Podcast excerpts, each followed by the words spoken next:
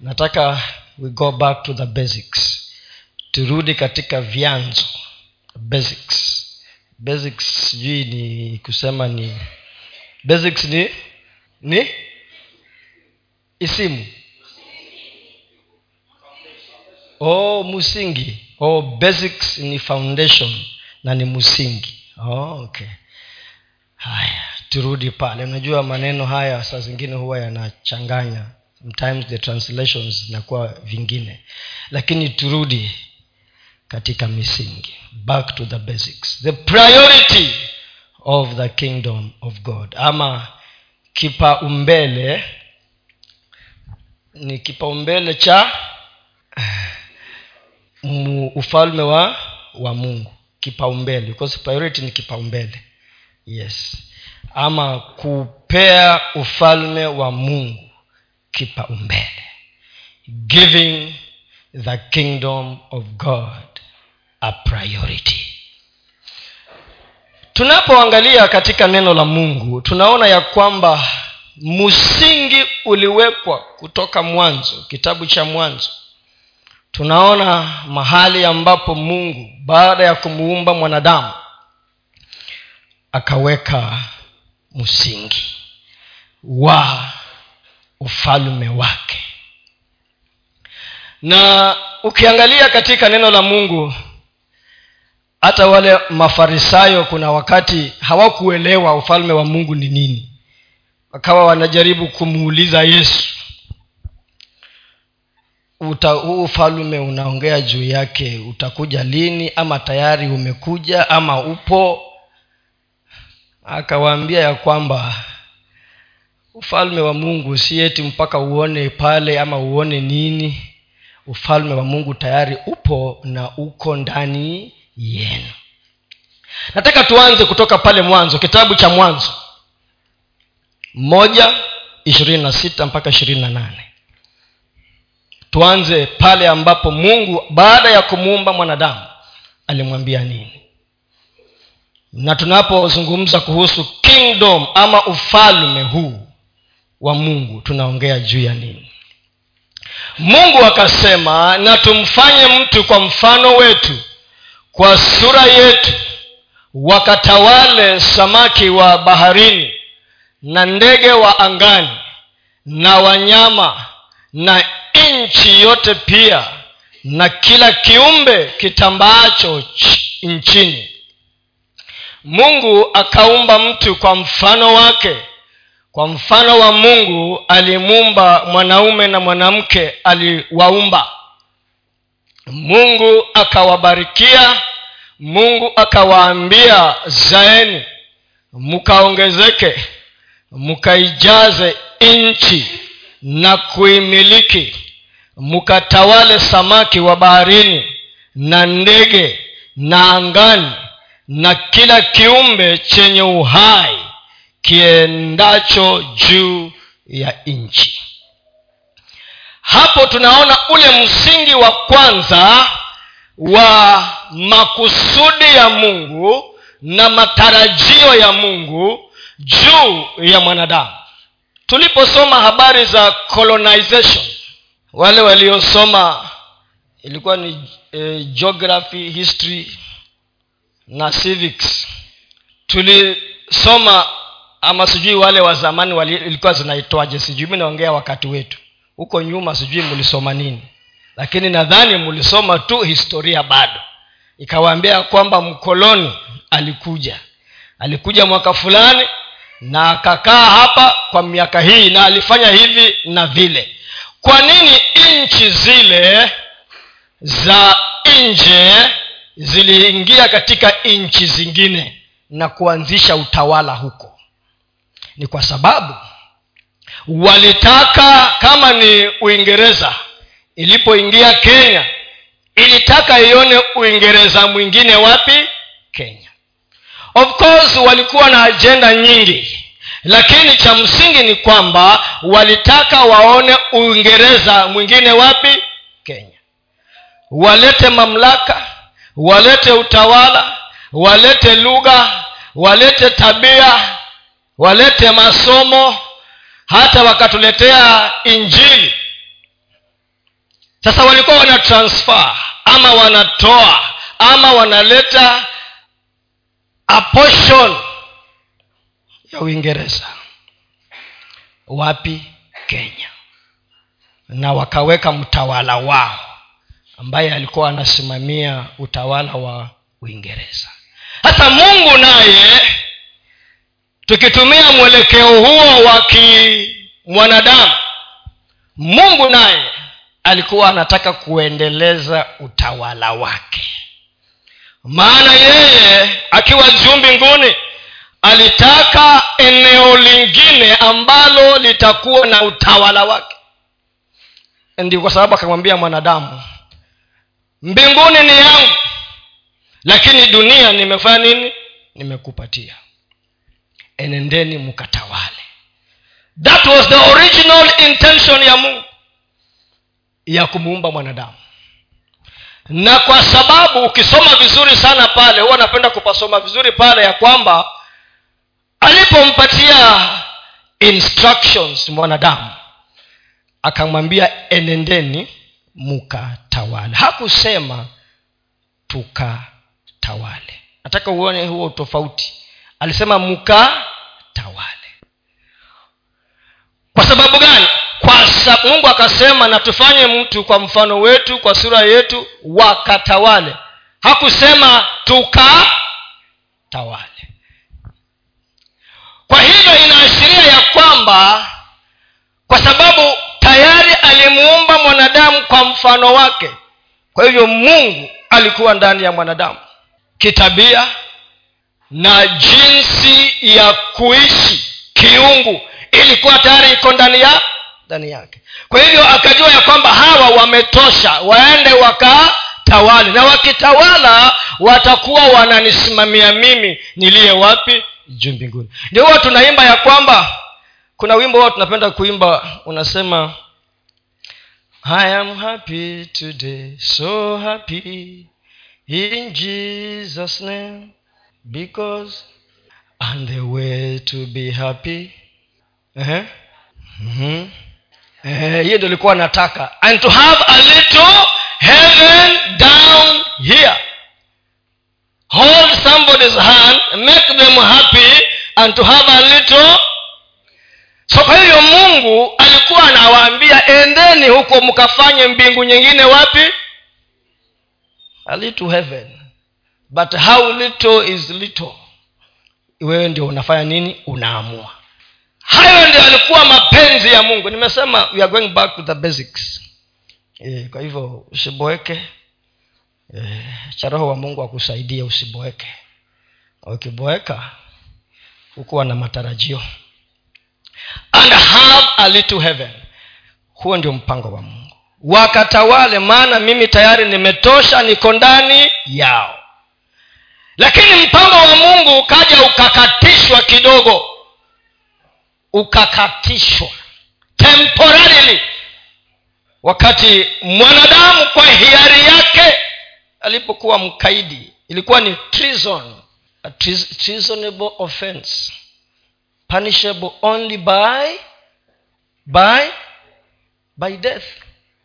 Kwani si mnajua hata treason hapa kenya sheria ni adhabu yake ni nini si ni kifo. So equally mwanadamu naye alitenda kosa offense. Na alikuwa ameshaambiwa ya kwamba ukifanya hivi hakika uta death. But god but god is merciful. Kwa sababu hayo yote aliyajua katika neno la mungu tunaona wazi ya kwamba hayo yote aliyajua na yeye tayari alikuwa na mpango. He had a plan to restore. Na mwanadamu alipopeana ufunguo temporarily yule adui akawa sasa ndiye amechukua nafasi ya kutawala. Kwa sababu mwanadamu kwa hiari yake alipokaidi akapeana nafasi yake kwa shetani naye shetani akapata nafasi temporarily kwa hivyo mungu alikuwa hapati nafasi tena ya kujionyesha. Yule mwanadamu aliambiwa na mwende mkatawale alikuwa hatawali tena. Na kwa hivyo mungu hakuwa anapata nafasi ya kutawala. Na ndiyo sababu yesu kristo akaja. Ili ndiyo aresto ama arudishe funguo ya utawala kwa mwanadamu. Nataka tuzingatie mambo yafuatayo. Jambo la kwanza ufalme wa mungu ulikuwa umeandaliwa kutoka mwanzo. Kwa hivyo jambo lililotukia pale bustani la edeni halikumshangaza mungu. Ilimshangaza mwanadamu peke yake. Surprise god. Ama unaamini mungu ana anashtukanga mi huwa naambia kwa mkristo huwa naambia watu kwa mkristo. Lakini hiyo ni mimi. Sijui kama ni kibibilia kivyako lakini kwangu mimi. Kunajua kuna mambo mengine huwa unajiambia wewe mwenyewe na unayashikilia ya kwamba kwa mkristo hakuna eti black. Black. Na hakuna eti by coincidence ukisema by coincidence ni kumaanisha ya kwamba mungu alikuwa pia naye amechanganyikiwa. So coincidentally kukafanyika mambo ikatokea. Me i don't believe in that. Because anasema ya kwamba majira na nyakati yako mikononi mwake. Na anayageuza kama vile anavyotaka tena anasema ya kwamba yeye aonaye mwisho kutoka mwanzo. So kilichofanyika bustani la edeni haikuwa jambo la kumshangaza. Na hata mambo yafanyikayo katika maisha yako vile vile hayamshangazi mungu yanakushangaza wewe.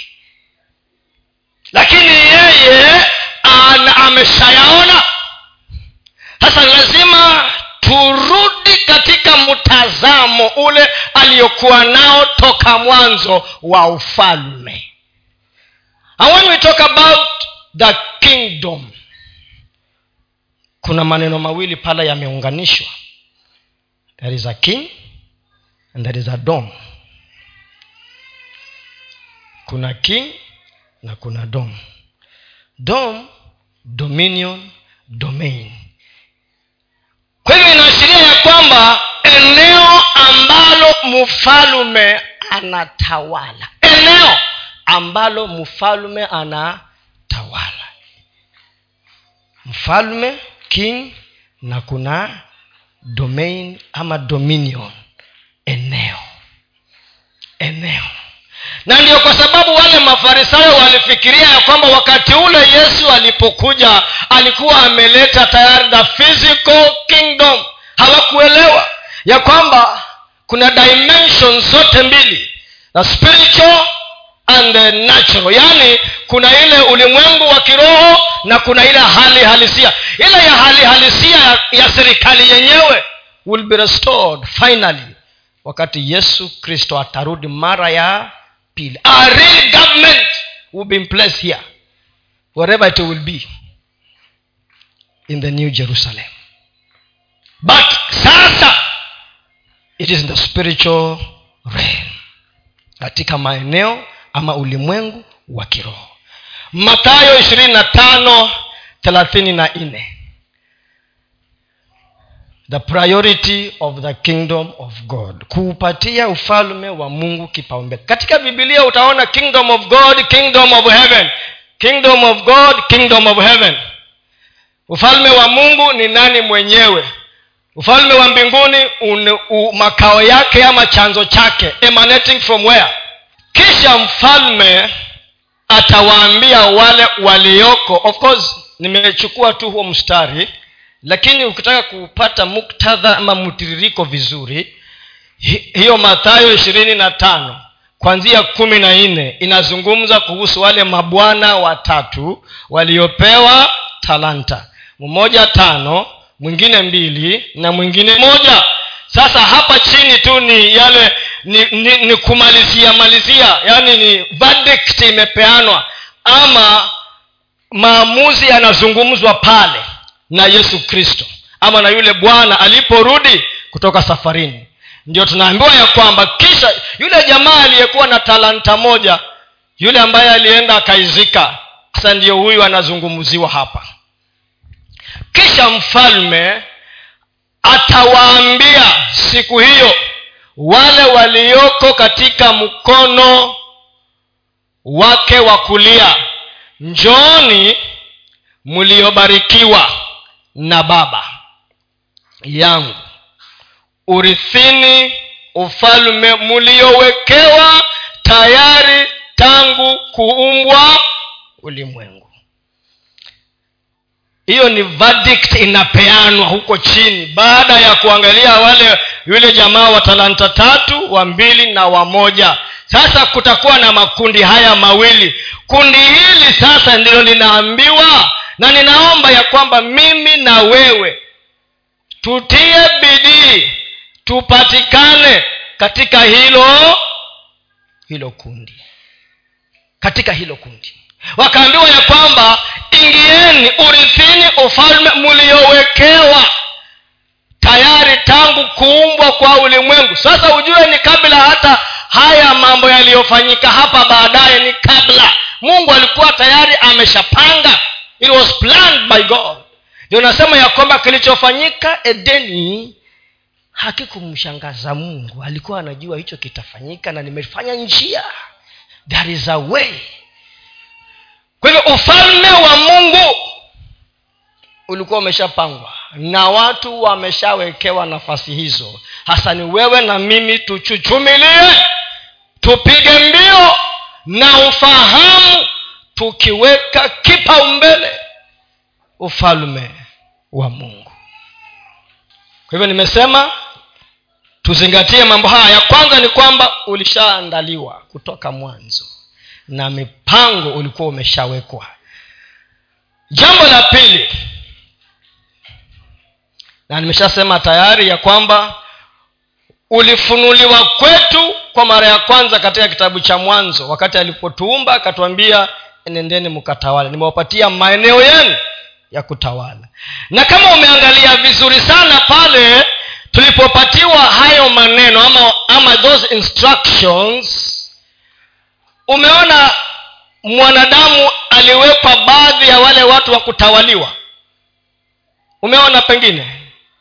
Mahali ambapo mwanadamu amewekwa katika ile orodha ya watu wa kudominetiwa hujaona eh? so we are not meant to dominate one another. We are not meant to dominate one another. Kwa sababu gani? Kama mimi ni mfano wa mungu na wewe unambeba mungu na mimi nambeba mungu. Ni nani anayeweza kudominate mungu? Mwanadamu anaweza kweli? Kama kweli mpango wa mungu unatimia kama alivyokusudia you cannot dominate another person. Tuliambiwa tutawale samaki wanyama na hayo maeneo na hayo mazingira. Juu chini wapi kila lakini mwanadamu pia naye ni kama wewe alipewa maagizo kama yako. So ulifunuliwa kwetu.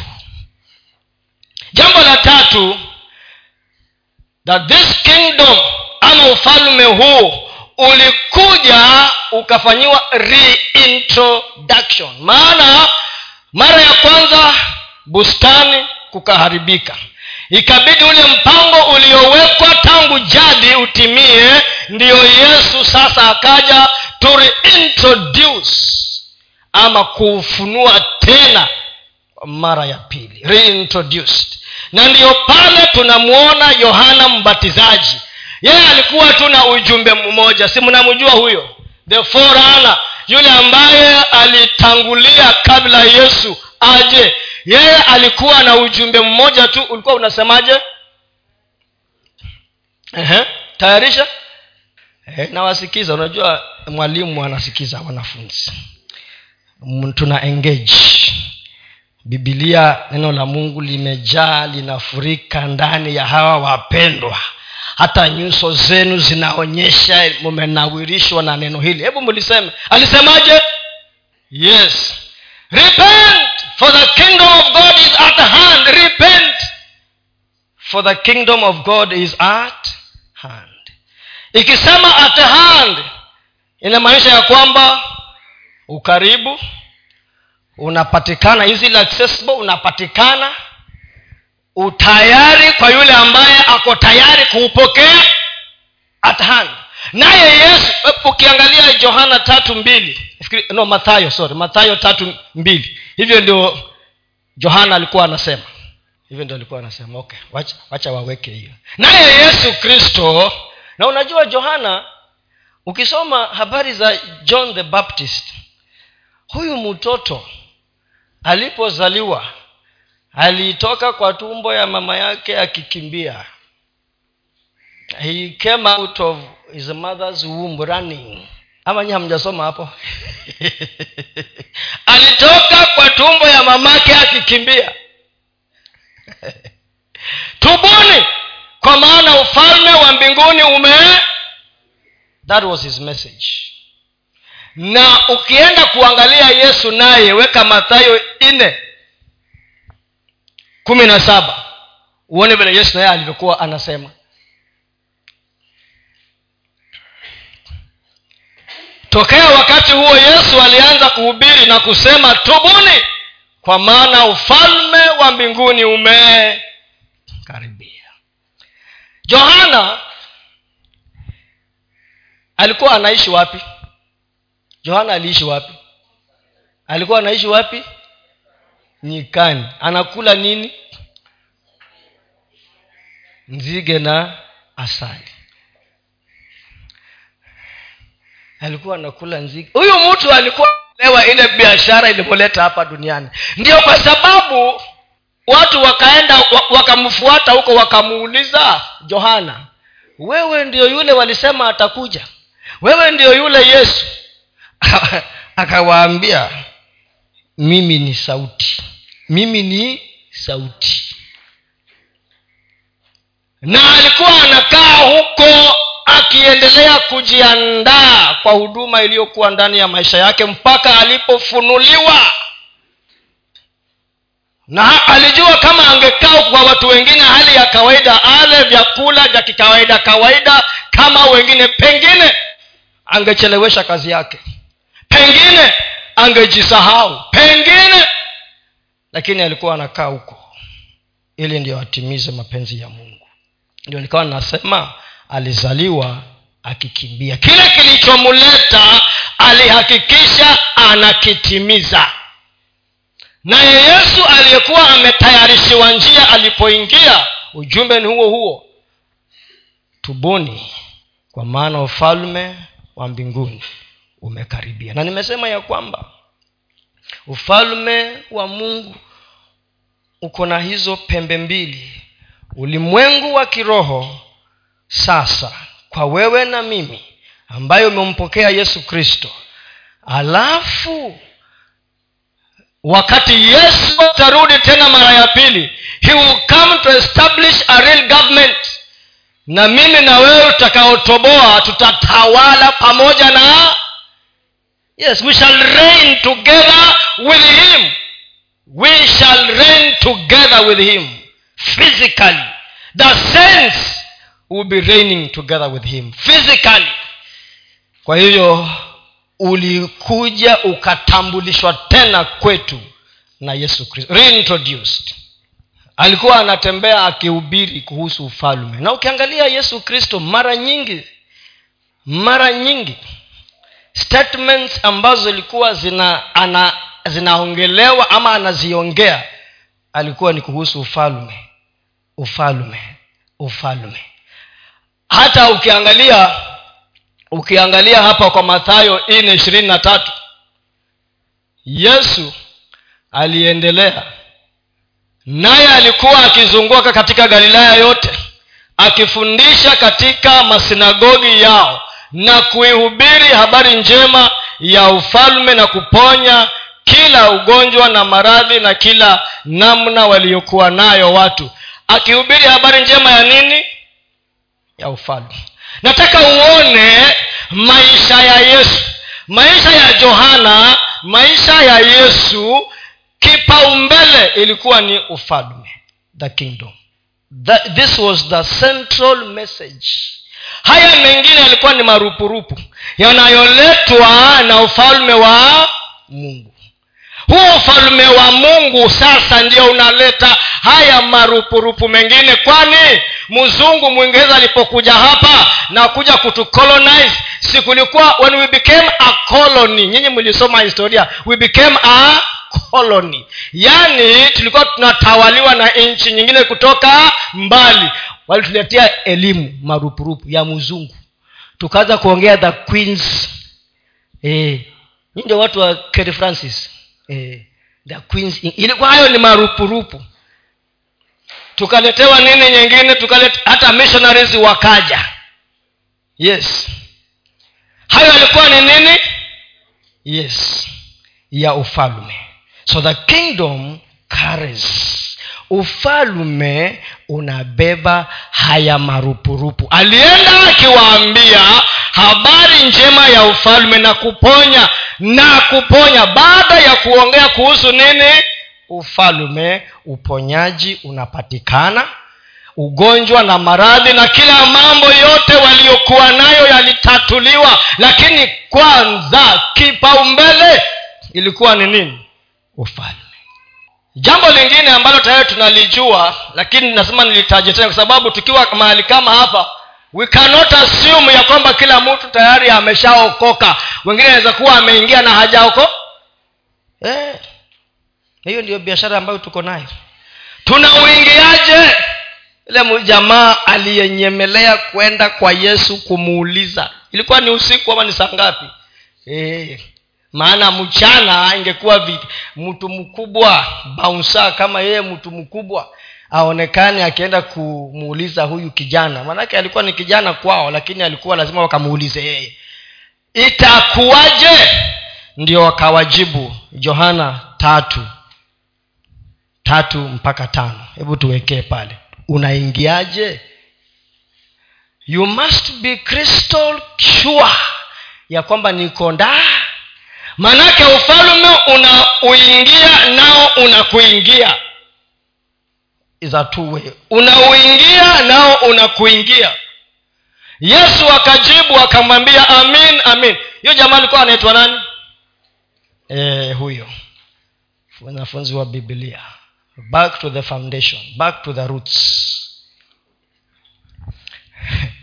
Yesu akajibu akamwambia amin amin na kuambia mtu asipozaliwa mara ya pili hawezi kuona ufalme wa mungu sasa na hata hiyo nimeongeza mimi. Hawezi kuona sasa na hata milele. Uh-huh. so tumesema and have a little heaven down here. That heaven experience huwezi kuiona. Nikodemo akamwambia awezaje mtu kuzaliwa akiwa mzee? Aweza kuingia tumboni mwa mamaye mara ya pili akazaliwa? Yesu akajibu amin amin nakuambia mtu asipozaliwa kwa maji na kwa roho hawezi kuingia ufalme wa mungu. Na hiyo ni ni final. Hakuna rumu ya kudebate ama rumu ya kuargue. Na kama kama unafikiria uko na rumu jikreatie yako lakini hiyo ni shauri ya yeye amemaliza akaweka full stop. That is how we enter.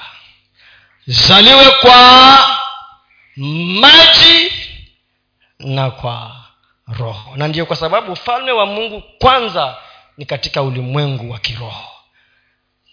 Ni kama vile bibilia inazungumza kuhusu mkristo.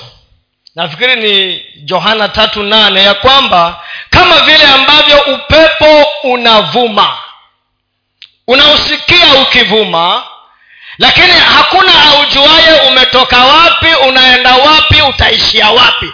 Lakini kazi yake utaiona. You see it. Miti itang'olewa miti itafanya hivi utapeperushwa. You mabati yatang'olewa utaona effect yake. Lakini hautajua ndivyo mkristo alivyo na ndivyo ufalme wa mungu sasa ulivyo you will not hutaweka mkono ushike ti ndio huu nimeukamata. Lakini unajua ya kwamba because umeingia ndani kwa hiyo formula ya calculus ya kuingia mbinguni. Umeingia. And by the way sometimes um, kuna siku umeshawaikaa ukafili ni kama hujui kama humufili yesu ndani yako? Ama hujaifili tu unajiuliza nimeokoka because you may not feel it. It's not about feelings. It's about understanding and assurance. Uhakika ya kwamba nimetimiza na natembea katika hizo kanuni na hizo njia za ufalme. Thats how we enter. That is how we enter. Na mungu hiyo ndiyo njia ambayo ameitengeneza kwa sababu yako na yangu. Hilo tunakumbushana. We enter by acquiring a degree inaitwa ba bachelor of arts born again ba eh?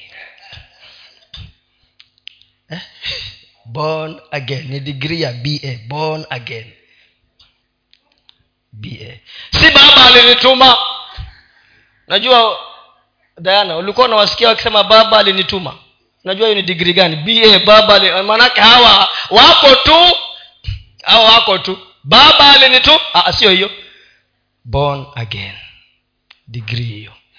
Jambo lingine ufalme wa mungu ni kuhamishwa kutoka kwa ufalme wa giza na kuingizwa kwa ufalme wa mwangaza ama nuru. Is a transfer of your citizenship. A transfer. Unahamishwa. Na hiyo ndiyo kazi ambayo yesu alikuja kuturudishia tena kwa sababu kiliharibika.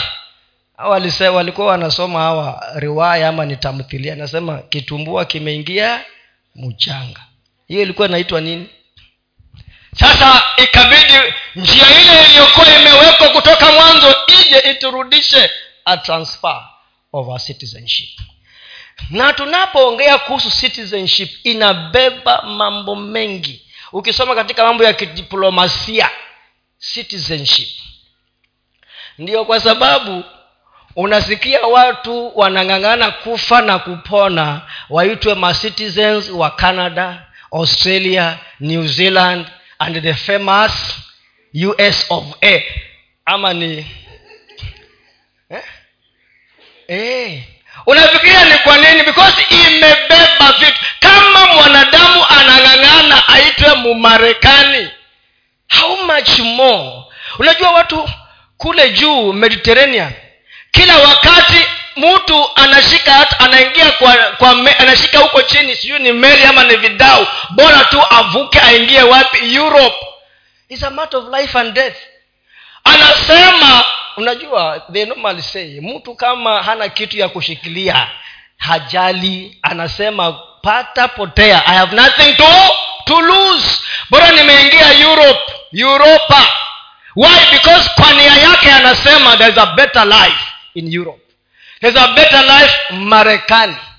Whether they enjoy better life or not hiyo is a different story for another day sababu wengine they never enjoy a better life. Wanang'ang'ana why? Because citizenship inabeba vitu. Faida ya kuitwa kuitwa mwana mwananchi. Ndio, ndio citizenship. Yes. A transfer. Wakolosai moja kumi na mbili mpaka kumi na tatu immigrants wanakimbia kwa vidao wengine wanakufa maji lakini vijulikane. Nimekanyaga wapi? Marekani. Kolosai moja kumi na mbili.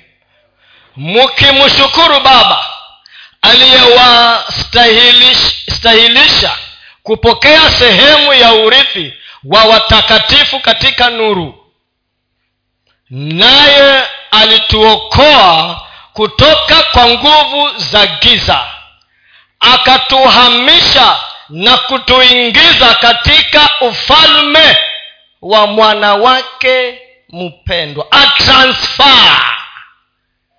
Uhamisho. Thats what happened by the way. Kama hujafikiria hiyo na, na kukumbusha sasa ya kwamba ulihamishwa whether una feel ama haufil ulihamishwa. Kuna mahali pengine kunasema for we were once not in darkness we were darkness. Sie tulikuwa gizani si ndio tulikuwa giza. Angalia venye huko na ulikuwa giza katika dhambi. That how terrible we were. Not in darkness darkness yenyewe ndio. You are the definition of darkness now you have been translated. Umehamishwa. Citizenship inakupatia right ya kufanya nini? Kufanya kazi urithi. Hata una ukizali ukizaa huko you transfer your citizenship to your children. Si inakuanga hivyo? Automatically ndo wengine wanang'ang'ana angalau hata kama hujakuwa mumarekani lakini ukizaa huko huyo mtoto anapata citizenship. Kwa sababu is a matter of life and death. Unafanya kazi zile faida zote kukikiumana hapa hata marekani ikatuma ndege moja ibebe watu wake. Evacuation. Hata mtu mmoja peke yake. Inatosha ndege kutumwa ikufuate wewe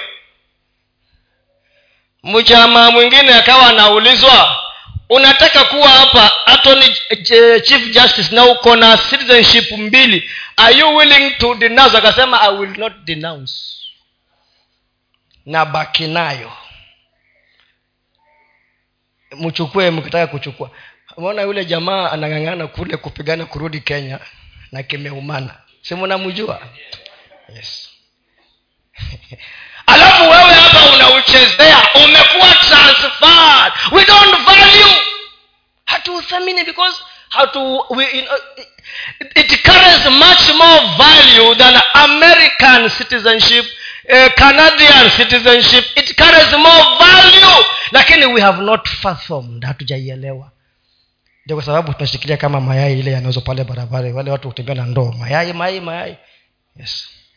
The value it carries uliona wakati wa korona kuna nchi zingine huko ulaya walipatia citizens wao milioni moja moja one million each ya kurecover from corona. Mtu kila mtu m m. Hapa kwenu hapa kwetu. So kuna citizenship zingine zinabeba uzito mwingi maana iko na utajiri. Utajiri. Serikali yenu ni tajiri. Ndio ina transfer utajiri lakini mbinguni yetu hatujaielewa. Wengine wetu sijasema kila mtu. Na hata kama tumeielewa bado kuna sehemu hatujafika. And so we cannot access. Na access kumbe inafunguliwa kulingana na vile unang'ang'ana kuingia. Mfungulieni huyo. Wanaangalia kwa rada huyu malaika wa wa masi. Huyu mteja wako huko ako namna gani sasa ni rekodi zimeitishwa huko mbinguni eh? kila mtu ako na by the way unajua kila mtu ako na malaika wake hapa? Ama amujui is an angel. Na wengine wetu malaika wetu hawana kazi. Wamelala. Kwa sababu yule ambaye ni ahudumiwe naye alilala for, for, for, for. nyambua record? Ah, amba mungu mwache tu kwanza apumuzike maana ameamua kupumuzika lakini mwingine anagonga mbinguni anagonga anagonga. Anataka kuingia na aingie ndani zaidi sababu amejua thamani ya ufalume ambao ameingia. Transfer of citizenship. Right to vote right to participate to represent right right to inherit. Good health prosperity ni marupurupu ya ufalume wa baba yetu kuna mambo unajua kadri unavyoendelea kukomaa kiroho unafika mahali unaelewa ile kidogo tu ya kwamba kumbe it's not how much you cry. Kuna inaitwanga sheria ya mbinguni legal. Kuna legal right ya wewe kama mtoto. Na pointi ile ingine inasema number the next is we have been made sons in the kingdom. We ha, tumefanywa wana si watoto wana. We have been made sons in the kingdom.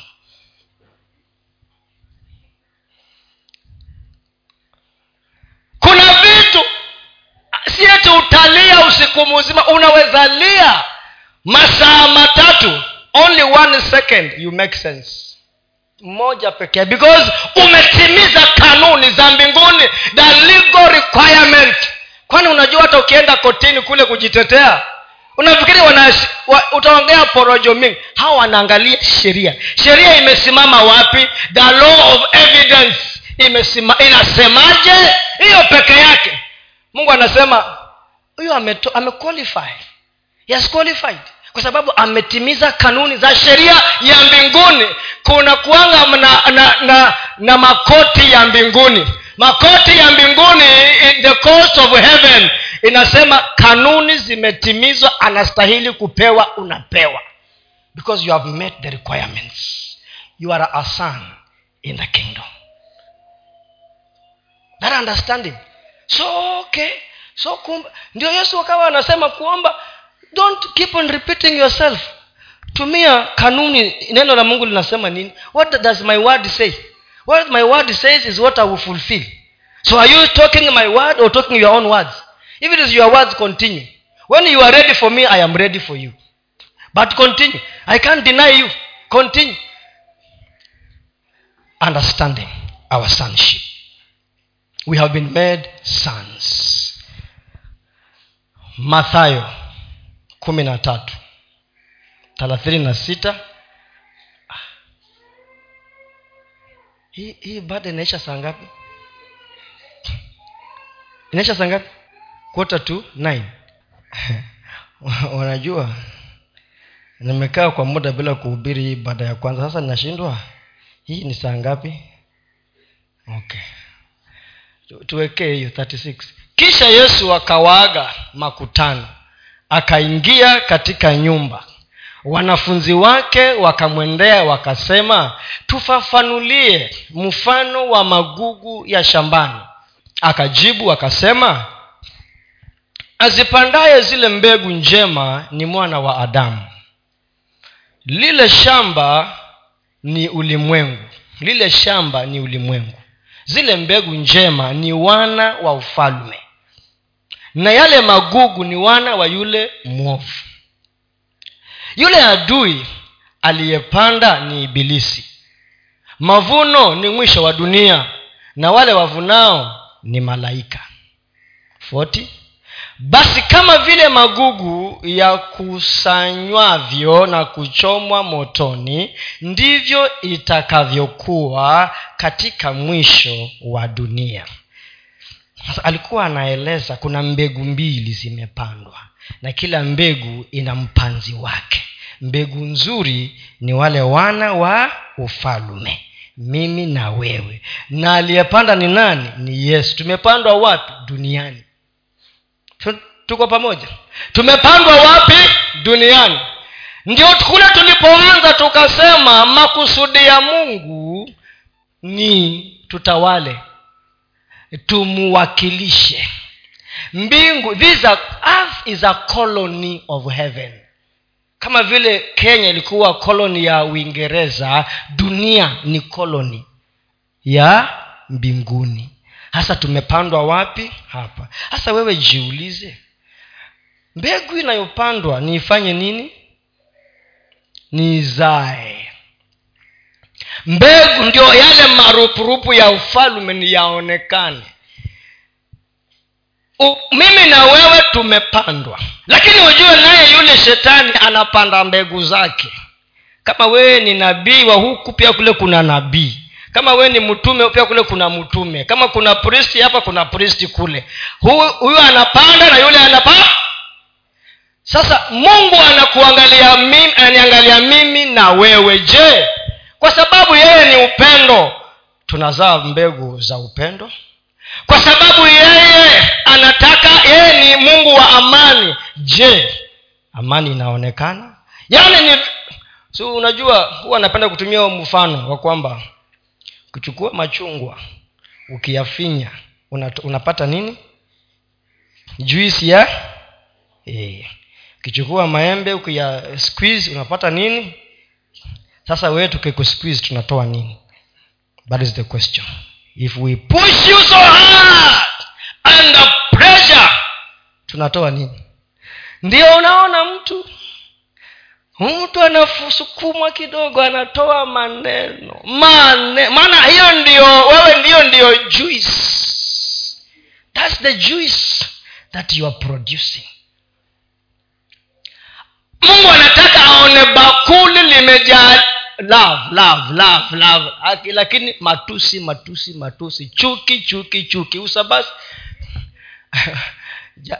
hacha niwachekeshe. Jana, jana asubuhi unajua mtu kukuamini my brother my sister haikuangi rahisi.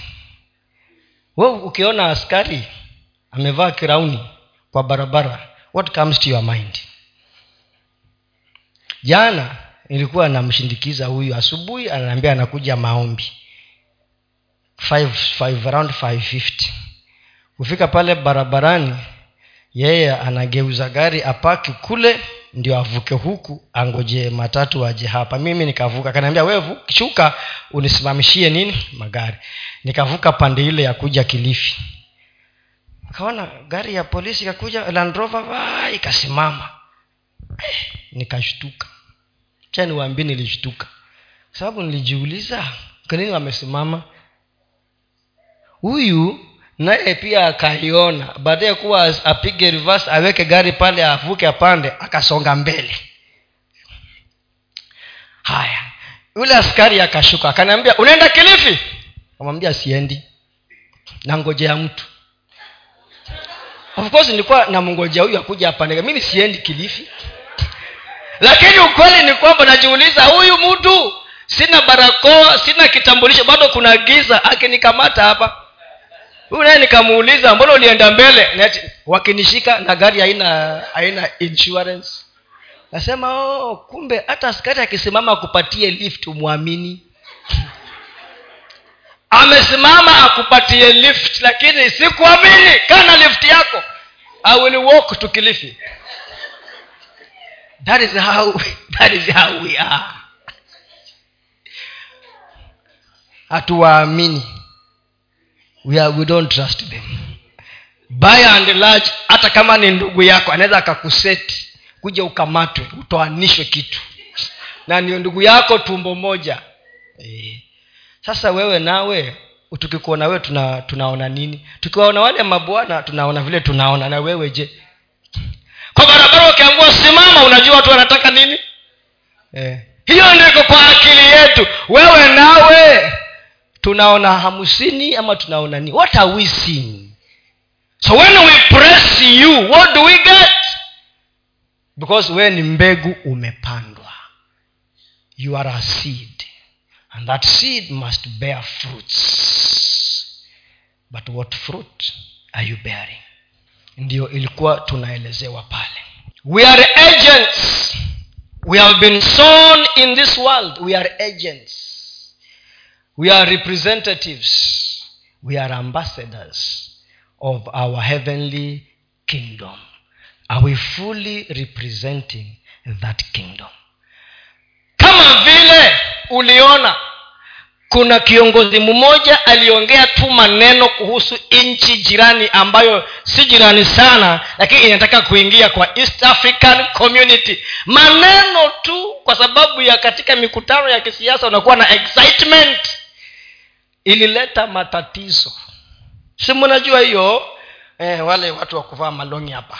Eh, hiyo nchi. Kuvaa malongi hapa na kazi yao ni kuimba tu. Eh, eh, na hawana ng'ombe hata moja. Ilibidi balozi azungumuze. Maana akizungumza nchi imezungumza. Na hivyo ndiyo mbinguni inaangalia. Ukiongea mbinguni imetosheka. Ya kwamba umeongea.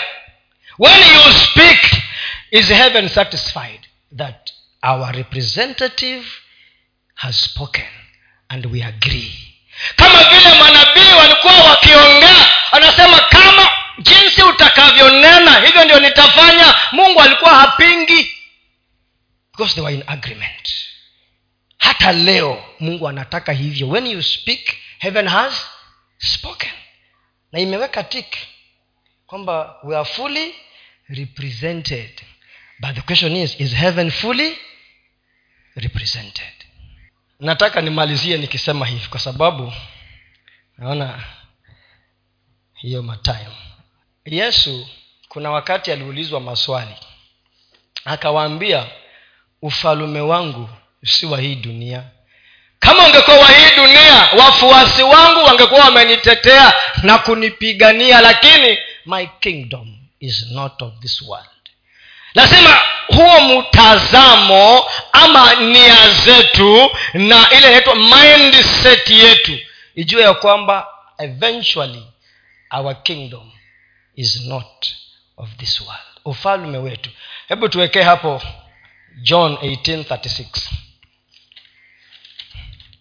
john 1836 our kingdom is not of this world. Na hiyo imebeba mambo mengi sana unajua nilileta hiyo habari ya polisi kwa sababu jana ilikuwa siku ya vituko mingi sana. Zilikuwa na biashara mingi na hata niliingia kwa nyumba karibu saa ngapi? Karibu saa saba ya usiku. Tuko kwa barabara kwa biashara zingine. Na ndio utajua kwamba kuna wenyewe wanakaa huko. Yesu akajibu ufalume wangu sio wa ulimwengu huu. Kama ufalume wangu ungekuwa wa ulimwengu huu watumishi wangu wangenipigania nisije nikatiwa mikononi mwa wayahudi. Lakini ufalme wangu sio wa hapa. Ufalme wangu sio wa hapa. Hebu shikanisha na first john first john 5 5 to 6 barua ya yohana ya kwanza tano tano mpaka sita. Mwenye kuushinda ulimwengu ni nani isipokuwa ni yeye aaminie ya kwamba yesu ni mwana wa mungu? Huyu ndiye aliyekuja kwa maji na damu.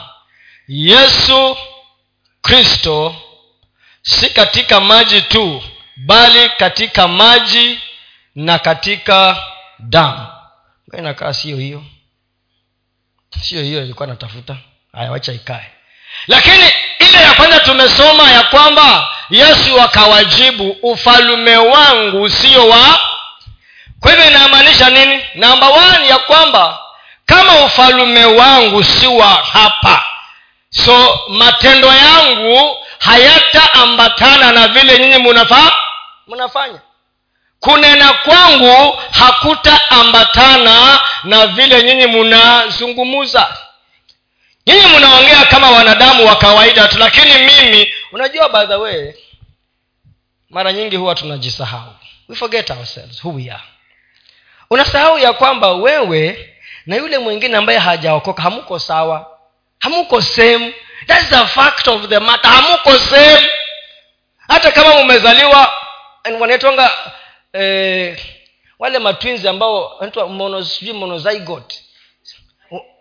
eh, hao hata kama mlitoka kwa yai moja ikapasuliwa katikati muko tofauti mmoja ameokoka mwingine hajaokoka muko hamuko same kama vile usiku na yes hasa fact. Lakini because tunataka tuwe kama vile wale wengine wanasema tusionekane tofauti tusiwe no don't be so radical. Aenda tu usiwe mkristo sana. Vitu zingine kama hizi unaenda mosmos. Mosmos wapi? Hatuendi pahali sehemu hatuendi pahali sehemu thats a fact. Mimi wewe umembeba mungu. You know you are carrying heaven. You are carrying heaven. Huyo mwingine ako empty ako uchi. Anakuhitaji wewe umsaidie lakini kwa sababu unataka unajua tulikuwa na mu, na mkutano kule kazini. Na tunafanya kazi na waislamu. So mmoja wetu alikuwa anaendesha mkutano akafika mahali akawa anasema unajua sasa sisi yeye ni mwislamu unajua sisi e, tukitaka kuoa mabibi wengi mnatutatiza. Na sisi tumeruhusiwa kuoa mpaka mabibi wa wanne so mmoja akauliza so mwatata ni hasla. Sijui kama mnaelewa hiyo lugha. So mwatata ni hasla. Sababu hasla wanasema ni wilbar wilbar iko na mgumo umepata hiyo joka hamjapata anasema kwa sababu yeye ameruhusiwa kubeba wanawake wanne. Sasa mwingine anaweza namwatata je pia yeye ni hasla ama amevuka kama wewe? Umepata hiyo eh? sasa unajua ni lazima tujielewe na tus, tusimamie mbingu kama inavyostahili na tuzungumuze kama inavyostahili. Basa mtu anasema let flow with the people. Wacha nitembee ni na wale wengine. Alafu huko mbeleni unataka tu ukiwa in the midst of your fellow believers tufanye uko na mioto mingi lakini ukiwa na wale ambako ni ufanye kazi ufanyi you want to pretend mahali tuko wakristo wengi hivi hata pepa awezi ingia hapa. Wewe ukiomba yaani maombi yetu tukiyashikanisha yote pepo ataingilia na wapi? Ataingilia na wapi? Akifika pale kwa mlango anachomeka naanguka huko. Najua nili niliomba maombi ingine. Siku ingine niliibiwa vitu zangu kwa bag. Na tukikuwa kwa gari nikaomba kuna mjamaa tulikuwa na yeye si mkristo tukakawa na huyu tukawa na, naomba nikasema mi sijui hizi vitu ambazo hawa watu wameiba zitarudi namna gani? I don't know.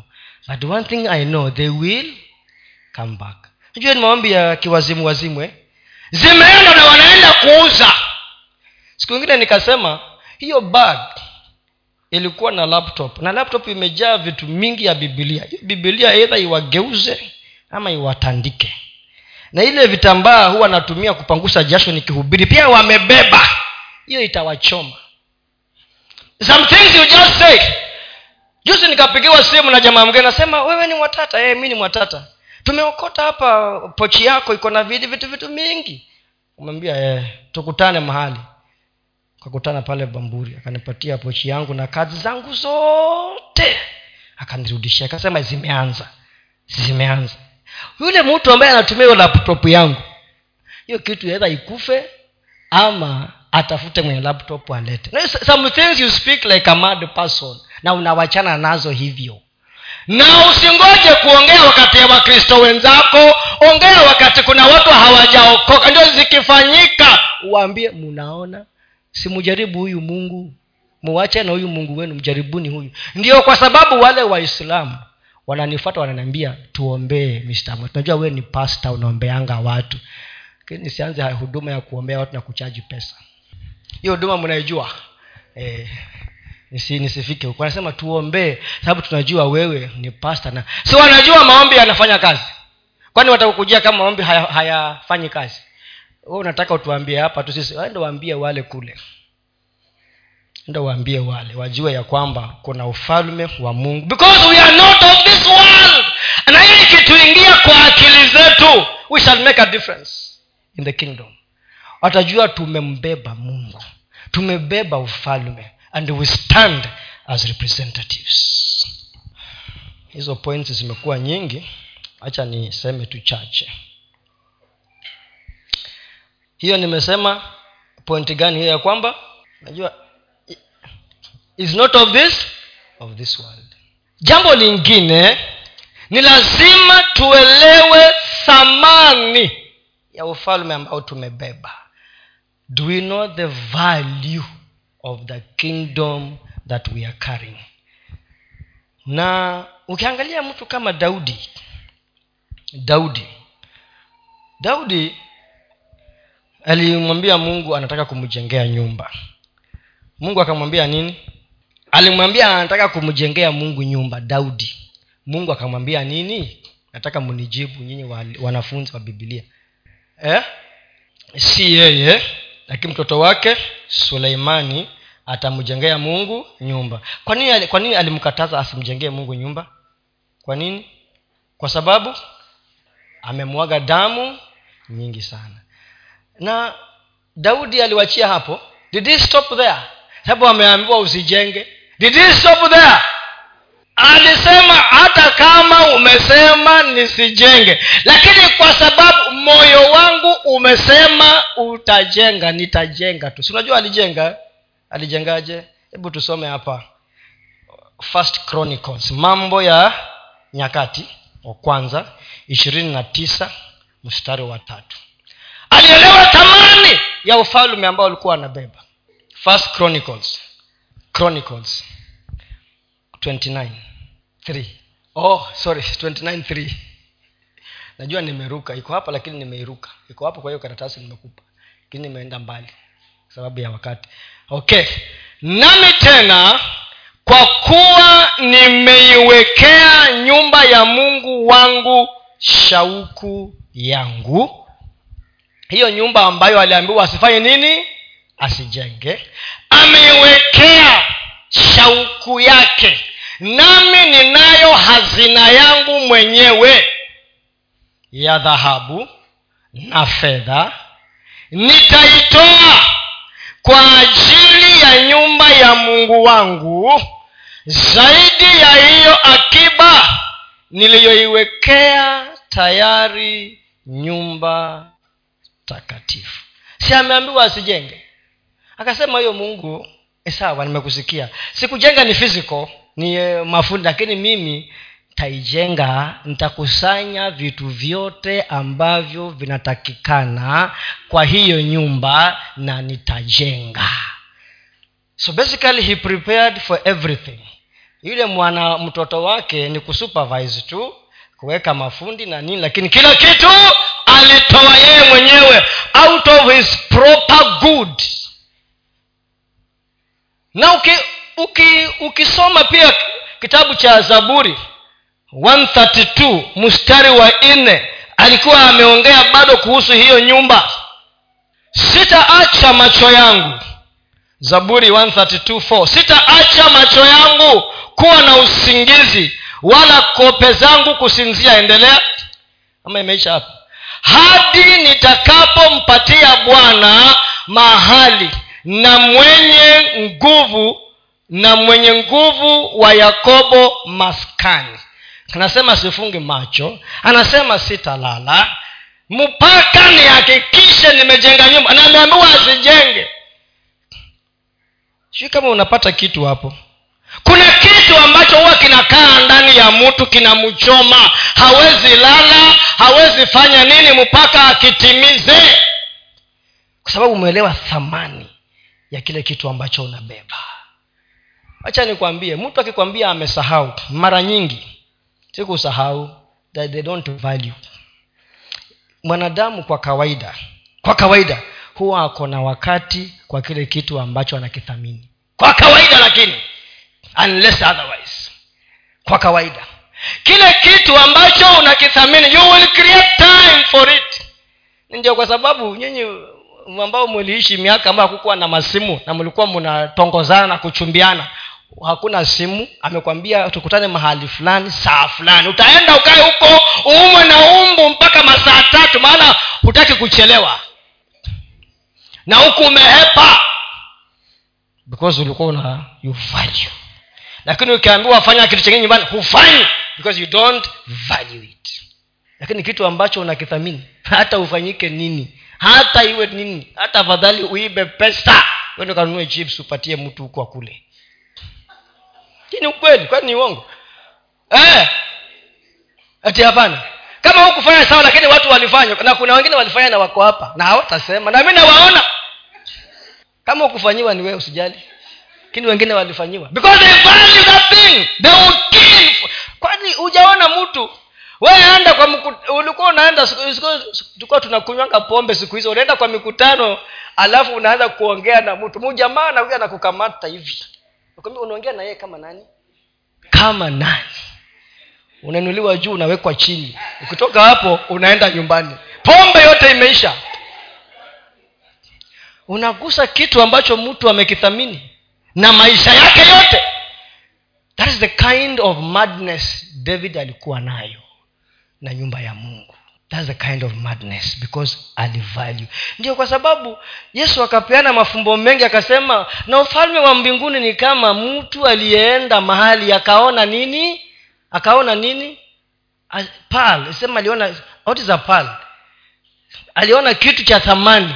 Akaenda akauza vitu vyake vyote akaja akanua kile kipande cha cha ardhi. Because of the value. Because of the value thamani. Nataka niwawachie hapo na hilo swali. Do you value what you carry? Do you value what you carry? Unathamini kile kitu ambacho umebeba? Uokovu unasema uokovu wetu siwa kama kipande cha papa. Ulikuwa nasikia misemo kama hiyo. Do we value? Do we value what we carry? Do we value our relationships? Our relationship with god and our relationship with one another do we value the kingdom. That you can selflessly give everything. Ukitaka kujua mtu ana value angalia mpesa statement yake. Au utaona kile kitu anakivalue sana kwa mpesa statement ya? Umenielewa eh? kama una value kuchati sana data data data. Hiyo ndio checkbook yako.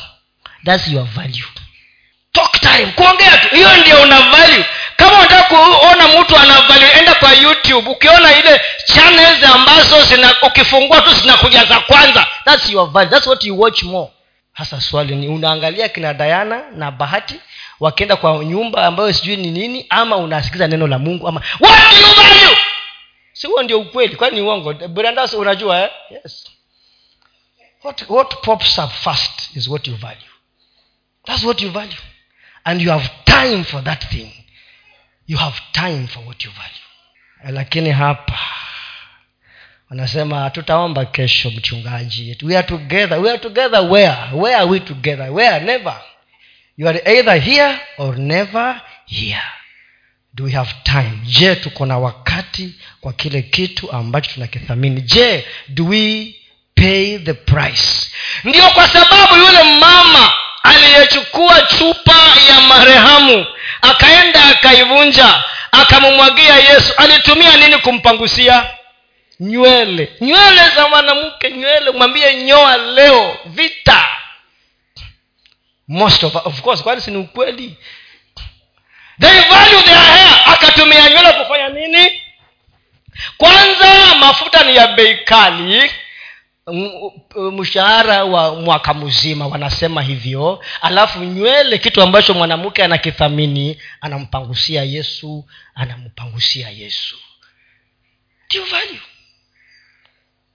She didn't count that thing as anything. Alafu mkora anasema hiyo kitu situngeuza tukapatia masikini. Masikini gani? Uibe bema ni masikini. Do we value? Do we value? If we value the kingdom then we shall represent the kingdom. Na mioyo yetu itabebwa na ufalme. That when you want to spend your money the first question is what about the kingdom? Unapotaka kutuma pesa kwa mpesa watu wakule chips. Na hapa watchman hajalipwa the kingdom. The kingdom. What comes to your mind? Pesa kwa simu. What comes to your mind? Is it the kingdom or ni kiatu or ni data ama ni chapati ama ni samaki? What comes to your mind? That's your value. That's what you value. Because akili ya mwanadamu iko na store. Sasa you go back to the store to remove kile uliweka. You have stored what is of value. And that is what comes out and manifests in your life. Mungu awabariki sana. Wacha